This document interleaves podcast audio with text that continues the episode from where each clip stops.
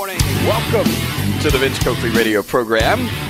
If it sounds a little bit different, there's a reason for that, because our location is different today. We are joining you live from the W F N Z Doghouse. There's a special reason we're here, ladies and gentlemen, and it involves your participation. Something very, very important. We've been talking about this throughout the month of September because it's Pediatric Cancer Awareness Month.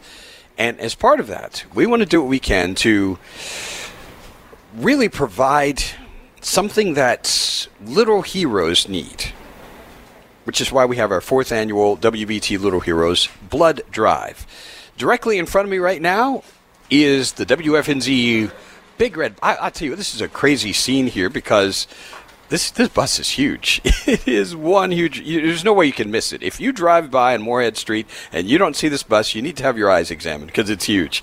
Uh, but we're asking you to come down to the doghouse to give blood. It'll only take about fifteen minutes or so. You get in, you make your contribution of blood, and out you go very quickly. So that's what we're asking today. Uh, it's very much accessible, especially if you are in the uptown area. Those of you who don't know exactly where we are, it's basically at Mint and Morehead. Mint and Morehead. That's all you have to remember. And as I said, you will not be able to miss the bus. It is huge. So make sure you come down here between uh, now and noon is the time that I am here today. And we would absolutely love for you to come and make a contribution here at the W F N Z Doghouse, powered by Jack Daniels.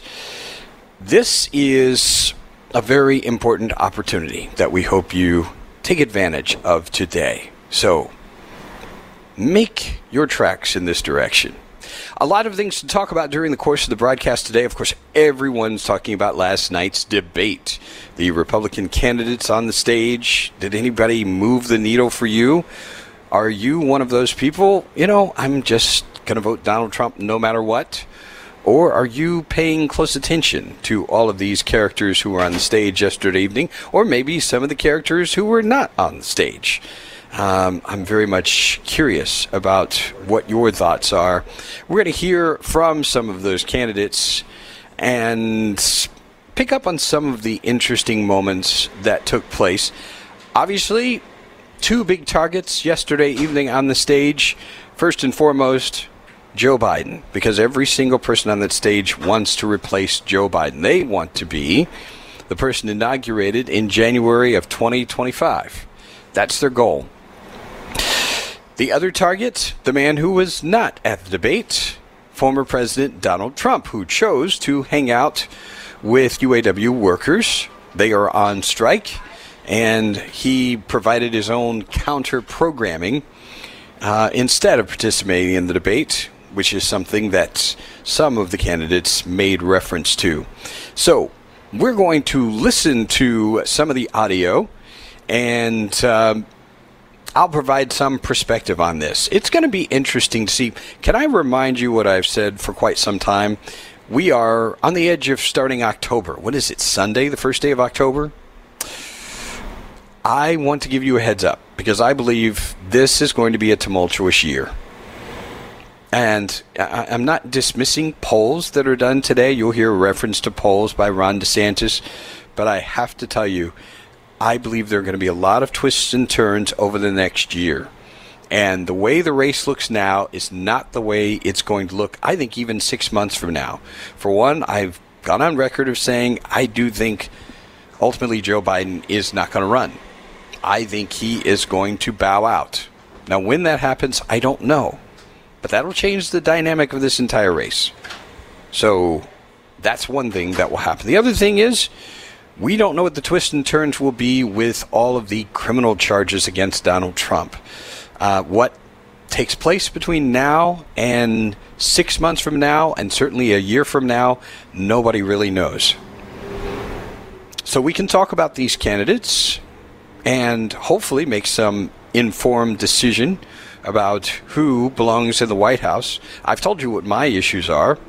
Primarily, we've got to be a nation that is preparing for its long-term solvency. And if we don't do that, we're really wasting our time. I have to commend one of the candidates for having the courage to call out the last Republican president on this issue.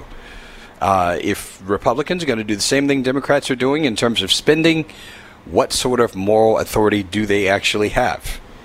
Pretty much zero.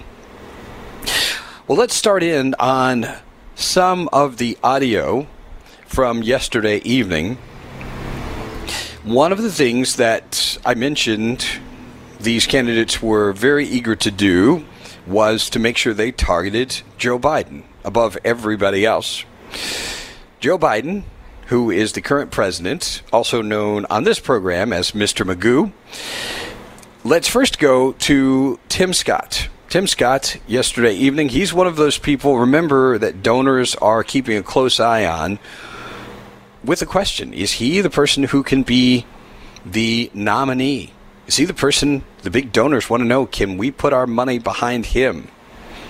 And they're asking the same thing about Nikki Haley. So this first clip, you're going to hear Tim Scott, and then you will hear Mike Pence chime in with probably one of the better lines of the night. And and that's really saying a lot, because Mike Pence is probably one of the most boring individuals on the planet.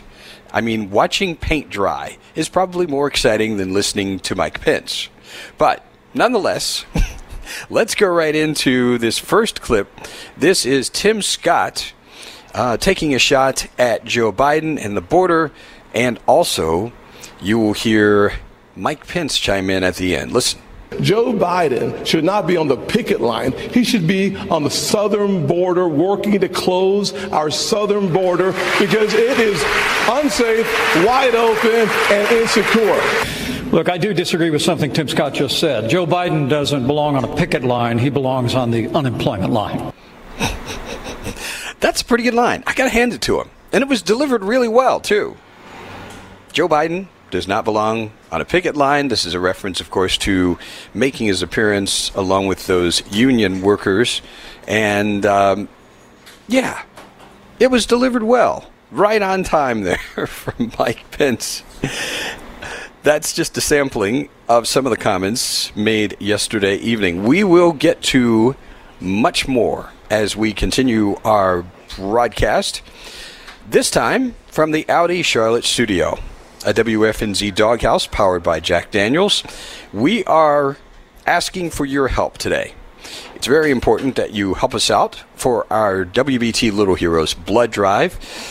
Please come down to the Big Red Bus, make a contribution of blood. It will only take about fifteen minutes or so. And we want to give you a heads up. If you come down here, park behind the doghouse on Mint Street. Again, if you want to know where we're located, it's Morehead and Mint, just in the shadow of Uptown Charlotte. So we're asking you to come down and make your blood contribution. Right here, the Vince Coakley Radio Program. And we're back on the Vince Coakley Radio Program. nineteen minutes after the hour of ten o'clock, we are joining you live from the Audi Charlotte studio, the W F N Z doghouse powered by Jack Daniels. We are here for a very special reason, and we're inviting you. As part of Pediatric Cancer Awareness Month, we have the fourth annual W B T Little Heroes Blood Drive that's going on right now. We're asking you to come down here to Mint and Morehead. This is where you can make your blood contribution. It'll only take about fifteen minutes or so. We'll get you in and out, and you will have the satisfaction of doing something uh, that could be life-saving, life-changing for a little one who needs blood. So we would love to see you over the course of the next couple of hours.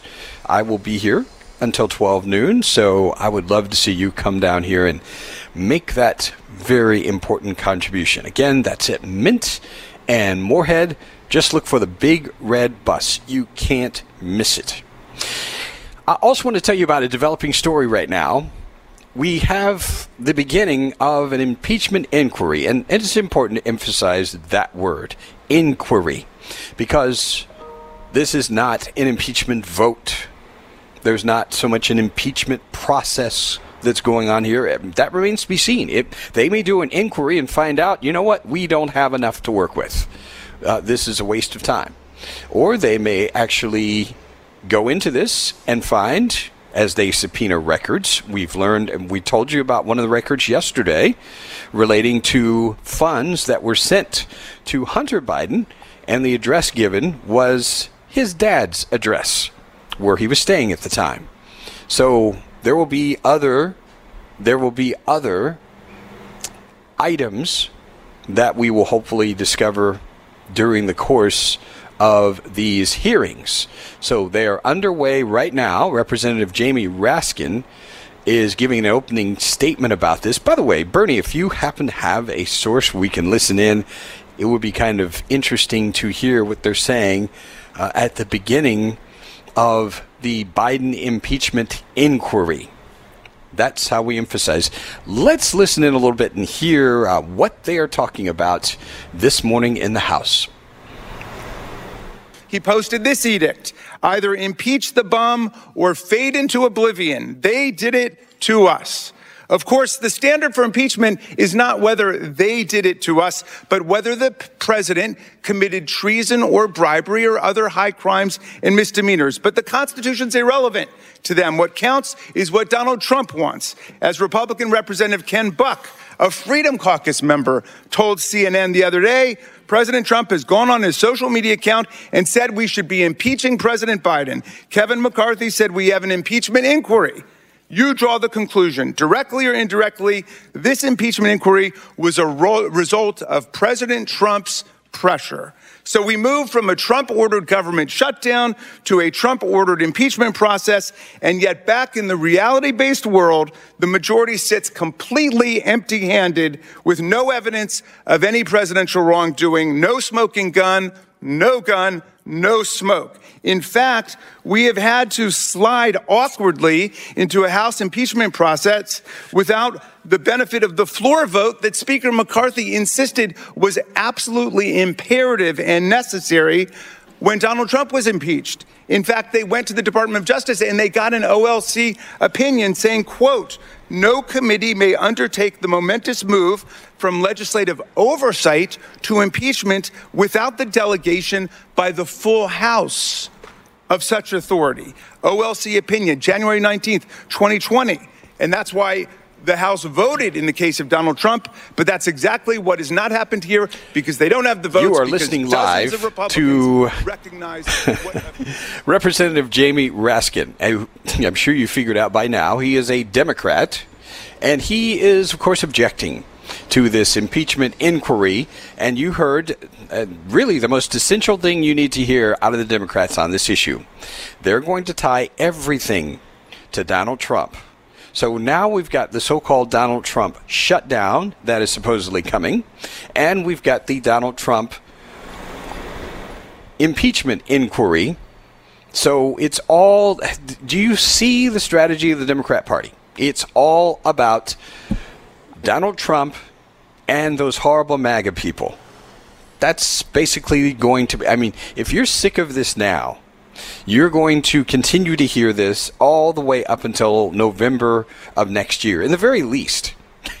And if they can carry it beyond that and talk about January sixth, they will do that too. I mean, these are folks who, they are not very creative. They come up with some ideas. They keep beating that drum over and over again. And there you go. What's also funny about this is I'm sure this moron, Jamie Raskin, was one of the people who voted for an impeachment inquiry into Donald Trump when there was nothing ever there. They never had any substance of anything to work with for impeachment. None. Zero. And you know that I'm not a Donald Trump fan, but I don't have respect for somebody who's going to vote to impeach someone, and then they're going to lecture us about how this particular House should have voted to have an impeachment inquiry. Don't get me worked up. Try to get me worked up about methods and methodology and processes. I don't care about that stuff. At the end of the day, the question is, do we have a president who is compromised? And I think there's already enough evidence based on what we already know about the money that went to Hunter Biden's family, the entire family, there's already enough reason to question whether our national security has been compromised. It's not a difficult question to ask, and it's not a it's not a stretch for somebody to wonder whether this is a man in Mister Magoo, Joe Biden, by his very presence as vice president and the connections that he had with Ukraine. He was the, supposed to be the point person on Ukraine. At the same time, his son is on the take from Ukraine. Please explain to me this man's value, and, and by that I mean Hunter. It's very clear nobody would have had anything to do with the Biden family without Joe Biden being vice president. It's really that simple. And if people don't see a need for an investigative process there, well, they are deliberately ignorant. It's really that simple. So we'll check in periodically. They have these big charts and signs that they are showing as part of their dog and pony show. The message they are communicating, of course, this entire impeachment process is unnecessary. No reason for a hearing. We will continue to follow this throughout the morning. If there are any things that are um, intriguing about this, we will let you know. Right now, we're asking for your presence at Mint and Morehead. We are at the W F N Z Doghouse, powered by Jack Daniels. The reason? Very simple. The Little Heroes Blood Drive. Come down here. We would absolutely appreciate your help. It'll only take you about fifteen minutes or so. Be sure to park in the back on Mint Street and come down, make your blood contribution. fifteen minutes, that's all we ask, and we'll have you right out of here. But it'll make such a big difference for Little Heroes. We continue a broadcast of the Vince Coakley Radio Program.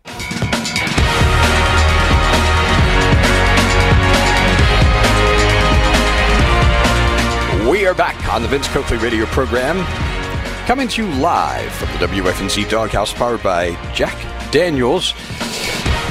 And what we're inviting you to participate in is very important. We have the Big Red Bus right here at this location for you to make your contribution of blood. We'll only take about fifteen minutes or so. This is all part of the very important Pediatric Cancer Awareness Month. Looking for your blood donations here. I will be here until twelve noon. Again, the location, Mint and Morehead. Be sure to park in the back on Mint Street. So if you're listening right now, especially if you're driving around uptown Charlotte, make it a little short detour over here. It won't take you very long at all. Mint and Morehead, and you'll see the Big Red Bus outside where you can make your contribution of blood. I want to tell you about a developing news story, and you're going to hear a lot more about this as we edge into the weekend, because right now we do not have an operating budget for the United States of America. Think about this. This isn't the first time this has happened, but for years we've had these, I don't know what you would call them, but um, feeble, feeble funding plans for the federal government. And when I say feeble, I'm talking about the fact that what should be passed are appropriations bills. There are twelve of them that are required to fund our government. But for whatever reason, we continue to go through this dog and pony show every year. I mean, how many of you run your homes like this? Now, maybe that's the reason. Are, are, are all of us this incompetent that we're going to take things right to the edge? I fail to see the wisdom in this, because there is no wisdom in it whatsoever. Anyway, I wanted to tell you about a breaking news story as it relates to funding of the government. What we have learned, federal agencies are notifying workers a shutdown is imminent. This is the first step in halting most U S government operations. Spending laws will expire, and a shutdown will begin at twelve oh one Sunday unless Congress extends the deadline. Most federal employees and military personnel will not be paid until the government reopens, even those who must keep working. Now, as you might imagine, this is going to tick off a lot of federal employees if we have a government shutdown. So you're pretty much talking about all of these folks who live in Virginia and Maryland commuting into Washington, D C for these government jobs. Shutdown, twelve oh one Sunday. That is unless some sort of last-minute deal is worked out. More than likely, you're not going to get the twelve appropriations bills. What you will get will be some sort of omnibus or some sort of temporary funding that will last for a month or two months or three months or whatever it is until these folks can get their act together and fund the entire year.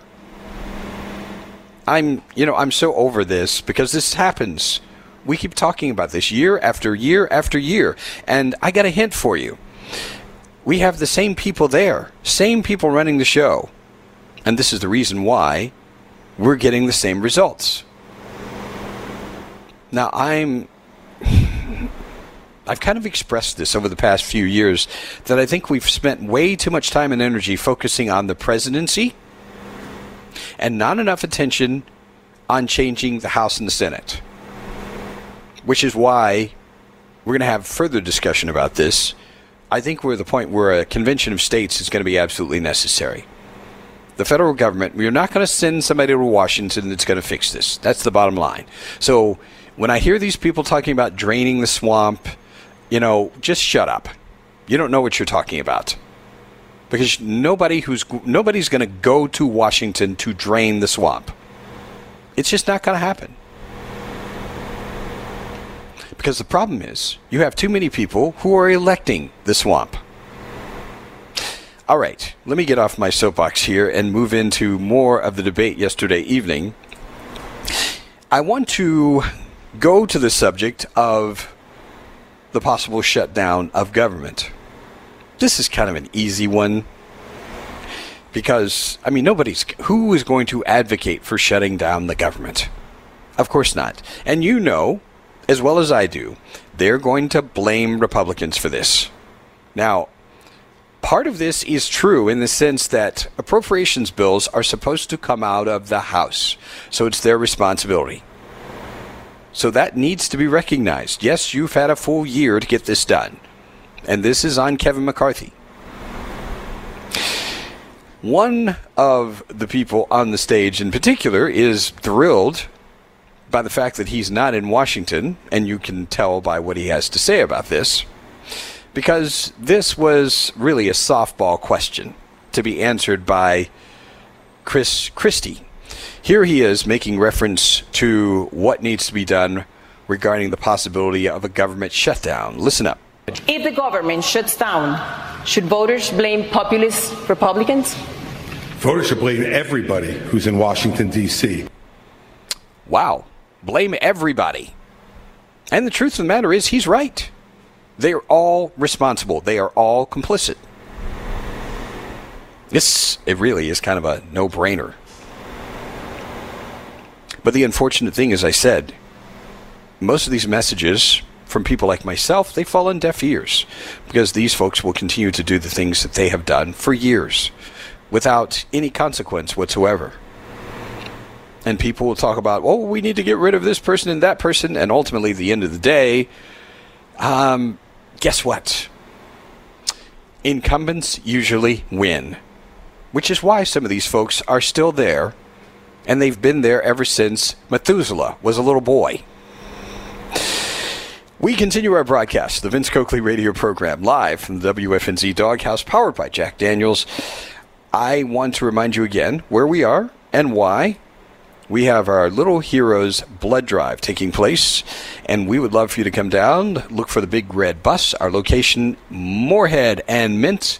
If you drive down here, be sure to park right behind us on Mint Street. That is the location, and we would absolutely appreciate your contribution.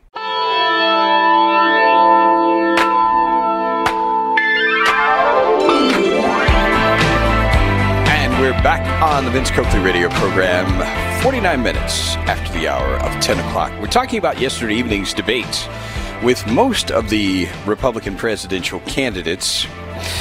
One of the big issues yesterday evening, I told you they called out two people in particular. One of them, Joe Biden. The other person they were calling out, the frontrunner in the presidential contest on the Republican side, Donald Trump, who spent the evening with U A W workers, well, actually with workers in general, at a non-union facility. We have a couple of people calling out the former president. Let's begin with Ron DeSantis.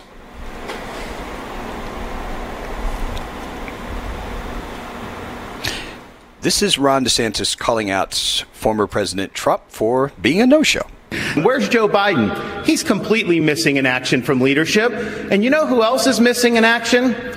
Donald Trump is missing in action. He should be on this stage tonight. He owes it to you to defend his record where they added seven point eight trillion dollars to the debt. Well, this is something that does need to be discussed. And I've got on record communicating this before. See, I... There are those who look at this strategically and say, why would Donald Trump show up? Here's why Donald Trump needs to show up. He needs to do what is necessary to earn your vote. And I know a lot of you have already decided, well, we're going to vote for him anyway. Make the man earn. See, I think part of the problem is this guy takes you for granted. He assumes you're going to vote for him no matter what. See, this is the same thing the Democrat Party does with black people, with Hispanics, with all of the alphabet mafia and other groups. They assume they've got your vote. And nobody should ever be able to assume that they have your vote. Every person should have to prove themselves. And the issues that these folks have touched on are very legitimate. This one is a little bit on the silly side.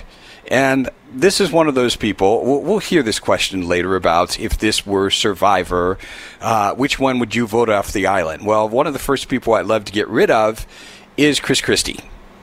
Nonetheless, we're going to torment you with Chris Christie calling out former President Donald Trump. Listen up. And I want to look in that camera right now and tell you, Donald, I know you're watching. You can't help yourself. I know you're watching, okay? And you're not here tonight. Not because of polls and not because of your indictments. You're not here tonight because you're afraid of being on the stage and defending your record. You're ducking these things. And let me tell you what's going to happen. You keep doing that, no one up here is going to call you Donald Trump anymore. We're going to call you Donald Duck. Oh, so funny. That is so lame. I mean, seriously. Did he stay up all night coming up with that one? Donald Duck? What a quack. Which is why this guy needs to go. He's not a serious candidate. He really isn't. So the question is, you know, we actually need to to do a little bit of a uh, uh, a wager on how long it's going to be before Chris Christie drops out of the race. I mean, because he's clearly going to be among the first to go. Wouldn't you say so, Pete Callender? You think he's going to stay in the duration, the whole? Okay, this is going to be a riot here. Uh, then we had kind of the non-subject. I mean, how many people, at least on the Republican side, have bought into the propaganda about the slavery curriculum in Florida? You remember this? They're trying to hit Ron DeSantis with this, that somehow, uh, and the message, we did a whole, pro- remember we touched on this? We uh, shared some clips with you with one of the guys who is actually on the team that helped to prepare the curriculum that touched on slavery. And he pretty much blew up the whole stupidity of this this tempest in a teapot several months ago. But they wanted to talk about it yesterday evening. So there you go. So you're going to hear Ron DeSantis answer this particular question, followed by Tim Scott, who frankly disappointed me on this subject because he ought to know better that this is a waste of time and this is a... basically a Democrat issue. Nonetheless, here they are, DeSantis and Scott, on the slavery curriculum. You have said slaves develop skills in spite of slavery, not because of it. But many are still hurt.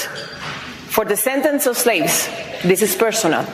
What is your message to them? So first of all, that's a hoax that was perpetrated by Kamala Harris. Uh, we are not going to be doing that. Second of all, that was written by descendants of slaves. These are great black history scholars, so we need to stop playing these games. There is not a redeeming quality in slavery. He and Kamala Nobody's should have just ever... taken the one sentence out. Nobody's ever suggested that there's anything redemptive about slavery. It's one of the most asinine statements, and there's nothing in this curriculum that says any such thing. So it's the fact that this comes up in a Republican debate, that also is pretty lame. That was just a waste of time. Wasted opportunity. We also want to go to the issue of polls, because as you have been watching for the past few weeks, actually the past few months, Ron DeSantis, who is thought to be the person most likely to um, be the number two person, he's been sliding in the polls. So he had the opportunity to answer this very question about, you know, are you concerned about what's happening with the polls that are showing you're losing support? Here's Ron DeSantis. Polls don't elect presidents. Voters elect presidents. Right. And we're going to take the case of the people in these early states. We're going to do it in a state-by-state direction. And why? Because, as Reagan said in his day, this is our time for choosing. Our time for choosing. Indeed it is. And, and again, I caution you, this is early, so early. I'm not saying you ignore the polls completely, but I will say that it's too early to be making big conclusions about what next year is going to look like based on right now. Um, the last thing we'll share here before the break, one of the more interesting exchanges took place between Nikki Haley, who has been gaining support in recent weeks, and Vivek Ramaswamy. Now, a little background on the reason this particular conflict occurred. It's on the subject of China. And one of the things that Vivek Ramaswamy has been more aggressive about is putting videos on TikTok. He's trying to reach the younger generation. Makes sense, right? Well, this also became an opportunity for Nikki Haley to strike. Here is that exchange uh, between Vivek Ramaswamy and Nikki Haley. I have a radical idea for the Republican Party. We need to win elections. And part of how we win elections is reaching the next generation of young Americans where they are. So when I get into office, I've been very clear. Kids under the age of social, under the age of sixteen should not be using addictive social media. This is infuriating because TikTok is one of the most dangerous social media apps yes, that we could have. And what you've got, I honestly, every time I hear you, I feel a little bit dumber for what you say. You've gone and you've we helped China build, make medicines will, in China, not America. Excuse You're me. now wanting kids to go and get on the social media that's dangerous for all of no. us. You, when you were in business with the Chinese that gave Hunter Biden five million dollars, we can't trust you. Wow. We can't trust you. You can bet those words are going to be repeated over and over in campaign commercials. Pretty strong words there in reference to Mister Ramaswamy and TikTok. That's a little sampling of some of what took place yesterday evening. Still to come, the survivor question. We will get to that in the next hour. But also, we have an item for Therapeutic Thursday. It's a very brief one. I told you about a conversation I had with a friend of mine, and I told you I'm going to have him on this program very soon. He posted something that I believe is absolutely dynamite and potentially life-changing. That is coming up. Right here at the Vince Coakley Radio Program. Right now, we are inviting you to take part in the Little Heroes Blood Drive. Please come down. Make your blood contribution at the W F N Z Doghouse in Uptown. We are at Mint and Morehead. I will be here until twelve noon. After that, Pete Callender will join you. Come down here, make your blood contribution. Very quick, fifteen minutes is all it will take. We would very much appreciate your contribution. On the Vince Coakley Radio Program, it's news time. And welcome to hour number two of the Vince Coakley Radio Program, live from the Audi Charlotte studio, the W F N Z Doghouse, powered by Jack Daniels. We're here. A very important event taking place right now. And that is the Little Heroes Blood Drive, the fourth year for this. And we are very much appreciative of the fact that some of you are making the trek over here to make a contribution of blood. That's why we are here. We have the big red bus here to make your contribution of blood. This is so important. Blood Donations are critical in helping brave kids in the fight for their lives, so we're asking you to come down, make the contribution. We'll only take about fifteen minutes or so. We are at Mint and Morehead, and we're asking if you do come down here to park on Mint Street, the parking lot right behind the doghouse. That's where we are. So your contribution is greatly appreciated. Right now, we told you as breaking news earlier that we have the beginning of the impeachment inquiry of President Joe Biden. One of my favorite people, and I really have a lot of respect for this guy, is Professor Jonathan Turley. He's a Fox News contributor. Um, Jonathan Turley is a liberal. He is liberal through and through. One of the things I love about this guy is he's fair and he's honest, which cannot be said for every person who uh, fits the description I gave to you before as far as being a liberal and uh, being a law expert at a university of all places. He is right now uh, getting some questions as this impeachment inquiry begins. Can we listen in a little bit to Jonathan Turley and what he has to say as he answers a few questions at the beginning of this hearing? Listen up. Just you end there rather than start there, because that's the article that brings in a lot of non-criminal conduct. And frankly, I think that you need to focus as much as you can on the evidence and whether you can establish these connections. Very good. Thank you. Chair now recognizes Mister Raskin of Maryland for five minutes. Thank you, Mister Chairman. Professor Gerhardt, has there ever been an impeachment process launched in the middle of a government shutdown? No. Um, well, why did the Office of Legal Counsel uh, opine that of there must be a vote of the we full would have House before a, a portion of this where um, actually the, the questioning has changed? Uh, if you watch these programs, these hearings with regularity, they go back and forth between Democrats and Republicans. The Democrats have their experts. The Republicans have their experts. Jamie Raskin now asking a question of Jonathan Turley, um, which is going to be somewhat hostile. You can pretty much expect that. Let's listen in, though, and what, uh, well, actually, he's not giving him the opportunity. He's asking this of someone else. The whole idea behind this is they're trying to also point out, look, we're about ready to have a government shutdown. How dare you do this right before? Go-? Who cares? How many people, how many Americans right now worried about a government shutdown? Most of the people worried about that are government workers. I mean, let's be, let's be honest that. We, we we told you who they were before. There are people, most of them are in Maryland and in Virginia. So save the tears, because uh, they're not going to fly here. I'll tell you that much for sure. I want to get to Therapeutic Thursday, and it's a very short and quick item. I told you about a conversation I had with someone I know, um, who this is a young, a young man who's really impressed me. He's done a lot of thinking and rethinking in recent years, and he reposted something that I think is absolutely awesome. It talks about the importance of receiving, teaching, correction, adjustment. See, I tell people this all the time.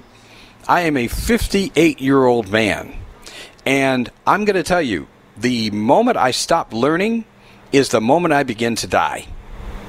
We've always got to have the desire to learn. We also have to have the willingness to be adjusted and corrected. The problem is most people, at least most of the people I see in society, don't want that.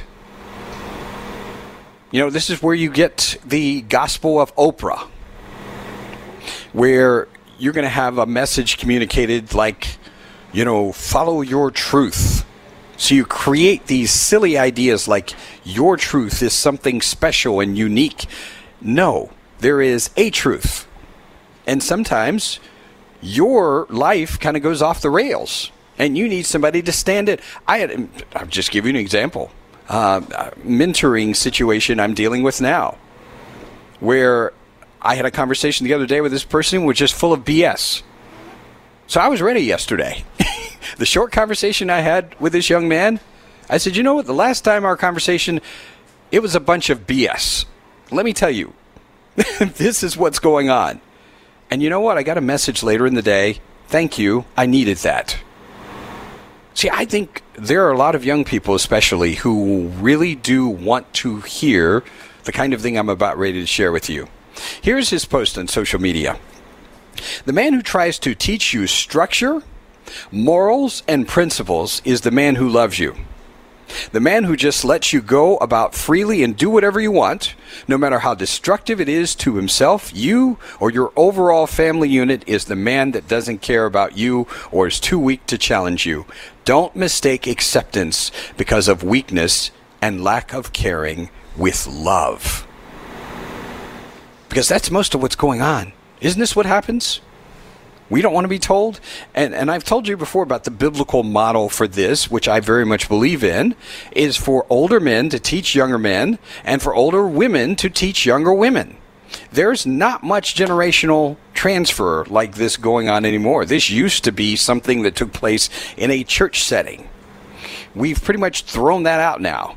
And I'll tell you where a lot of these kids now are getting their information. They're getting it off of social media. That's where they're finding their mentoring or whatever. And if you watch some of this stuff, you're going to recognize, ah, ee, I don't want them getting their information and adjustment from that. It's very dangerous. So for all of us, and, and this is something I think is very important. Before you apply this to somebody else, apply this first to yourself. Do you have people in your life who are able to speak into your life, challenge you, tell you things you don't want to hear? This is something that's very much an essential thing for myself. So uh, I would not advocate this if I were not doing this myself. So there is your Therapeutic Thursday on the Vince Coakley Radio Program. We are asking you to come to the W F N Z Doghouse, powered by Jack Daniels. We are here asking for your contributions of blood. We'll only take about fifteen minutes or so for the W B T Little Heroes Blood Drive. I am here until noon. Pete Callender follows. We are at Morehead and Mint Park in the back on Mint Street. Come out, make your blood contribution. We'll have you on your way in about fifteen minutes. Very, very easy. Back at the Vince Coakley Radio Program. We are asking you to participate in our Little Heroes Blood Drive. We're at the W F N Z Doghouse, powered by Jack Daniels. This is an opportunity for you to make a donation of blood. Won't take any longer than fifteen minutes or so.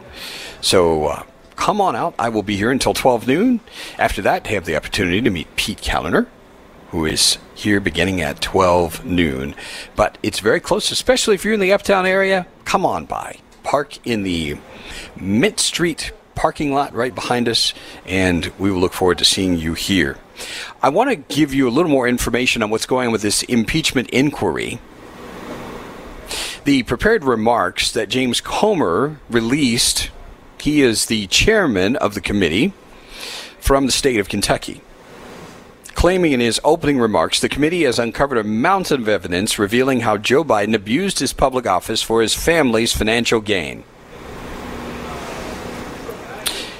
This story by the Washington Post says Republicans to date have yet to produce any hard, direct evidence of wrongdoing by President Biden or that he was involved in or personally profited from his family's foreign business dealings or the improperly influenced policy based on them when he served as vice president.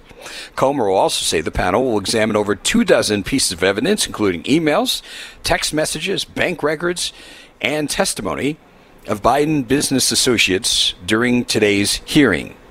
So that's what's going on. And one of the things I thought I, I had to tell you about this.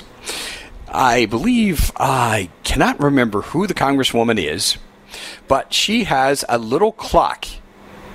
I mean, these Democrats, they are petty. It was a countdown clock to the beginning of the government shutdown. And in fact, that's what it says on the clock. The Republican government shutdown clock. That's what it is.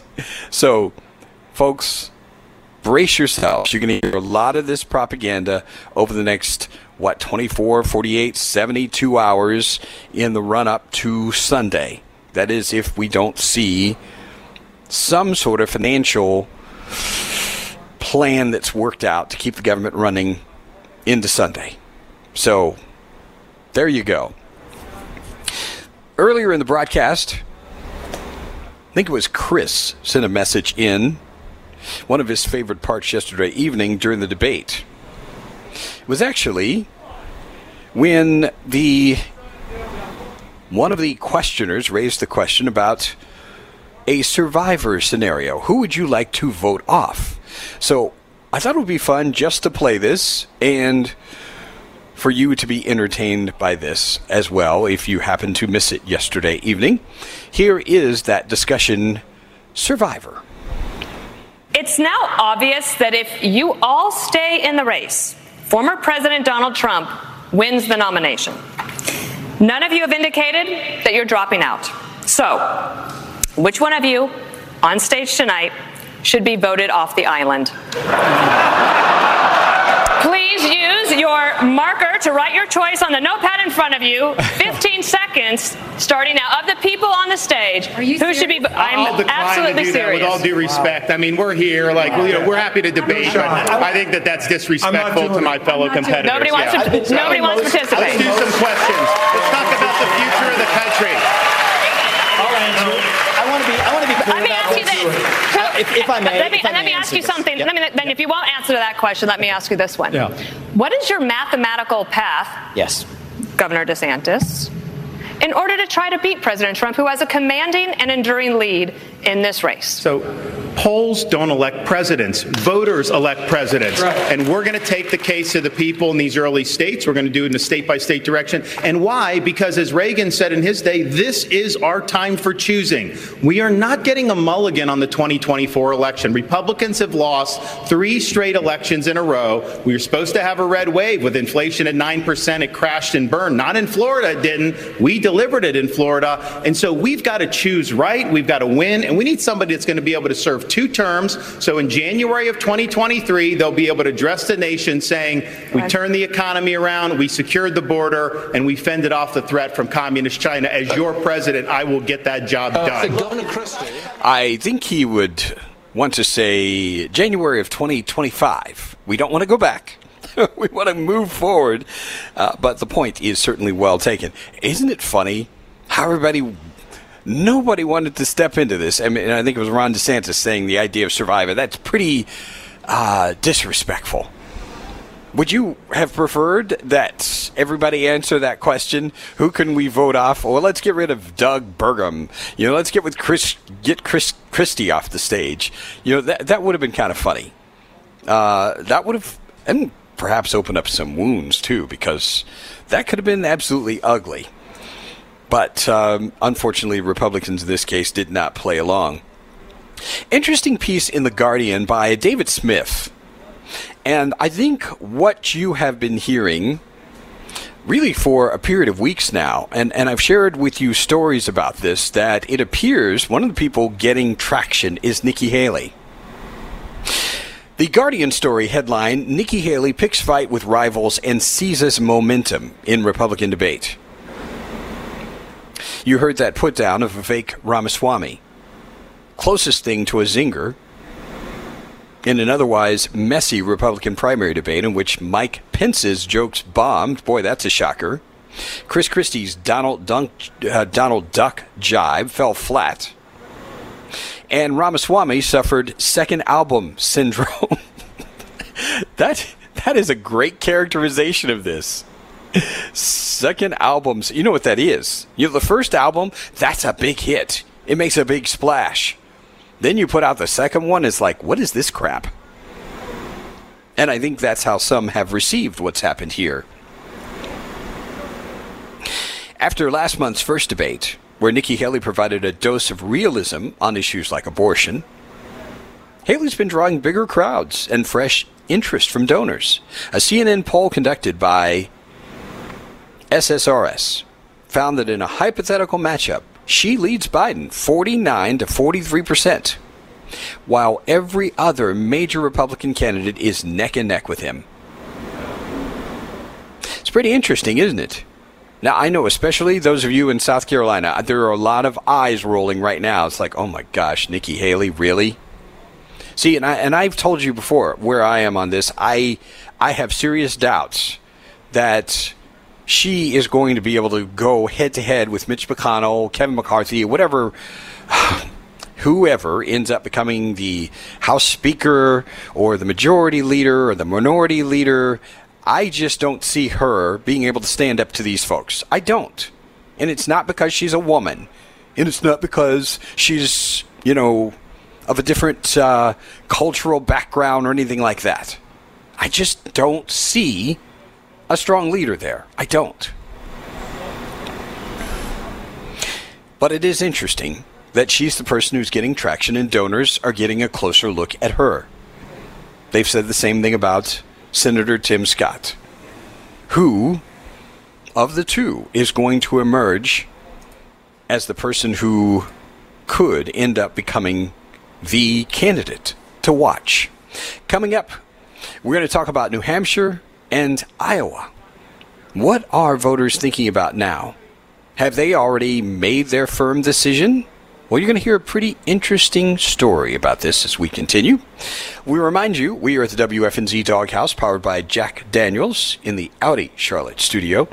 We are here looking for your contribution of blood for the fourth annual W B T Little Heroes Blood Drive. Your generous donations of blood, they're critical in helping brave kids in the fight for their lives. So please come down here to Mint and Morehead Park in the parking lot on Mint Street. Won't take longer than fifteen minutes or so. Come on down, make a contribution of blood, and we will absolutely appreciate it. We're here till noon. Then you got Pete Callender coming to continue at twelve noon.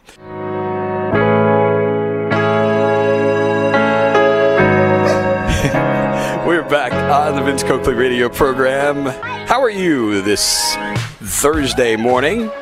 We're at the W F N Z Doghouse, powered by Jack Daniels. And we are taking part in the fourth annual W B T Little Heroes Blood Drive, asking for your generous contribution of blood. We'll be here until twelve noon. Pete Callender is waiting in the wings to uh, step in at twelve noon. And it will only take, what, fifteen minutes or so for you to make your contribution of blood. We're at Mint and Morehead asking you to come down. So please help us out with this very, very important adventure that we are undertaking here. We told you about breaking news as well going on in the nation's capital. We have the first inquiry hearing into possible impeachment of the current president, Joe Biden. And they've been asking questions for the last little while of several guests who are appearing before them. These are um, uh, are folks who are experts in different areas, legal fields. One of the reasons I mentioned Jonathan Turley. And uh, in fact, I want to hear Jonathan Turley answer something here. It looks like one member of Congress is asking a question right now. Let's listen in on a little portion of this to get a sense of the flavor of what's taking place there. Conduct, but there is precedent for it when it forms. Well, and, and this, he he he was in office right at the time because he wouldn't have had access to classified documents. These are not things that he did as a private citizen. Yeah. He had these documents given to him. And I want to ask you, another, in his scope as both senator and as, as vice president, there's been a lot of talk that perhaps the president inadvertently ended up with these documents. Now, first off, there's an unbelievable number of documents. He's clearly a classified document hoarder, and he clearly was, was mishandling them. Um, can't you infer intent by knowledge of the law? Here, the, the President Biden knows how to handle classified documents and what mishandling is. Wouldn't that be attributed to his intent? Well, that can all go to a question of establishing intent. And in all these cases, you obviously don't have a confession. I'm not too sure if the documents matter will become relevant to an impeachment inquiry.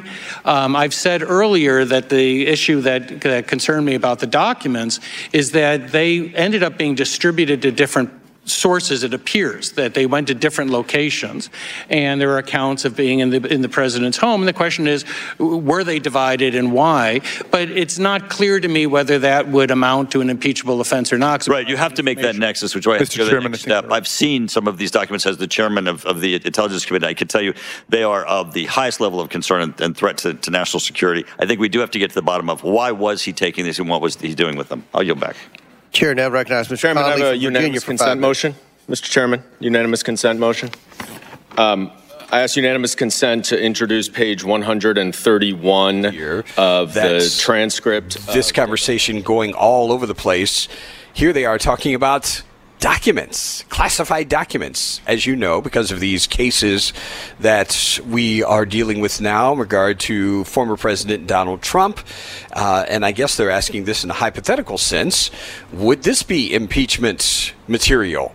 Uh, it, it's and it's a fair question to raise that this uh, discussion would actually take place when they have legal experts here. But again, impeachment inquiry, this is all associated not with documents, but it's associated with the matters involving Hunter Biden and whether there's some connection to Joe Biden, whether there's some perhaps bribery may have taken place, any type of illegal activity that may be connected to the president that would make him unqualified to continue in office. That question, by the way, uh, raised by Mike Turner from Ohio's tenth District. So we, of course, will have coverage on this throughout the day. And you can listen right here on News Talk eleven ten W B T. So one of the other things that I think people are, um, I think a lot of people are losing sight of. And and it's very appropriate for someone like uh, Ron DeSantis to say that it's not really polls that matter, but ultimately it's voters that will make the difference. Interesting story about likely Republican voters in, in Iowa and New Hampshire.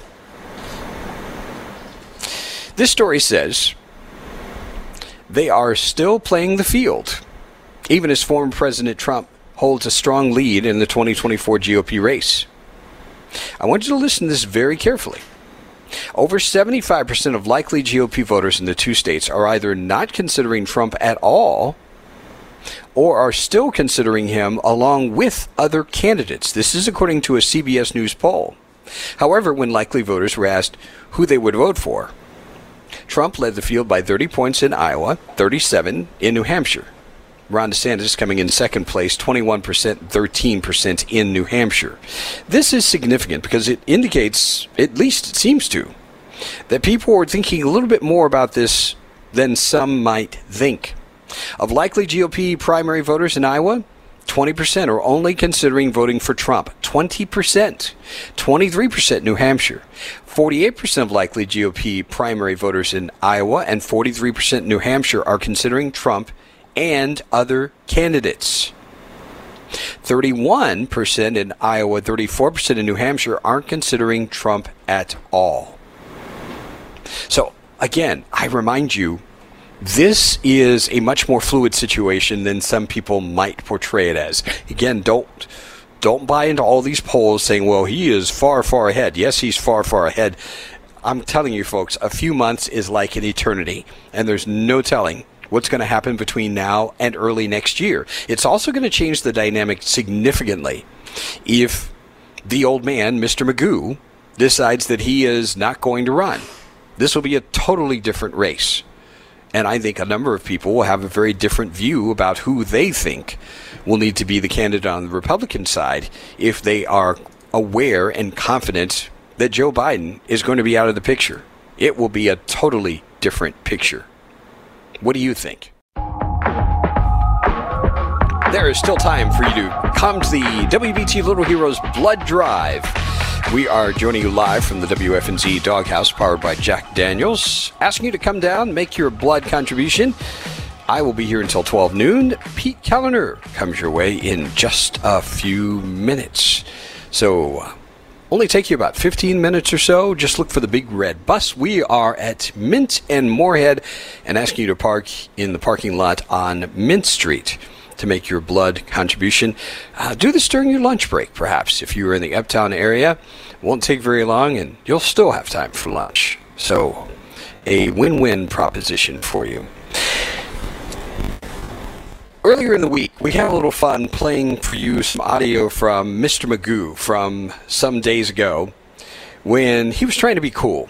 There's nothing worse, as you will hear, than someone who is trying to be cool and they just aren't cool. Okay, some some people just have to accept it's it's a hopeless cause. Uh, we played the audio. You remember this? This was about L L Cool J the other day. And uh, poor, poor uh, Mister Magoo just couldn't get this one right. Well, we're not the only ones having fun with this on a morning program. Charlemagne went on a rant against President Joe Biden on his broadcast, nationally syndicated show, The Breakfast Club. Uh, first off, he really took uh, the president to task for using the word boy. That was uh, obviously not smart. Um, and he had a special designation for Joe Biden, a special honor for him for the day. Here is how this went down on that broadcast. Listen up. And two of the great artists of our time representing the groundbreaking legacy of hip-hop in America, L L J Cool J. L L J Cool J. L L J Cool J. Look, this is a prime example of it. Doesn't matter how many black people you are around. Doesn't matter how many black people you have in your administration. Doesn't matter how many black people you have right for you. If it's not authentic to him, then it won't come off as authentic to anyone. Okay, y'all keep trying to make this one hundred ninety-seven-year-old man sound cool simply because he's talking to black people, and there's nothing more uncool than someone trying too hard to be cool. What's that quote? Uh, don't try too hard to be cool. It always shows, and that's uncool. Yes, that is President Joe Biden. Please give Delaware's finest uh, President Joe Biden the sweet sounds of the Hamiltons. You are the donkey mm. of the day. You are the donkey mm. of the day. Yeehaw. Donkey of the day. That's the the prize for President Joe Biden for that terrible gaffe the other day. Oh my goodness.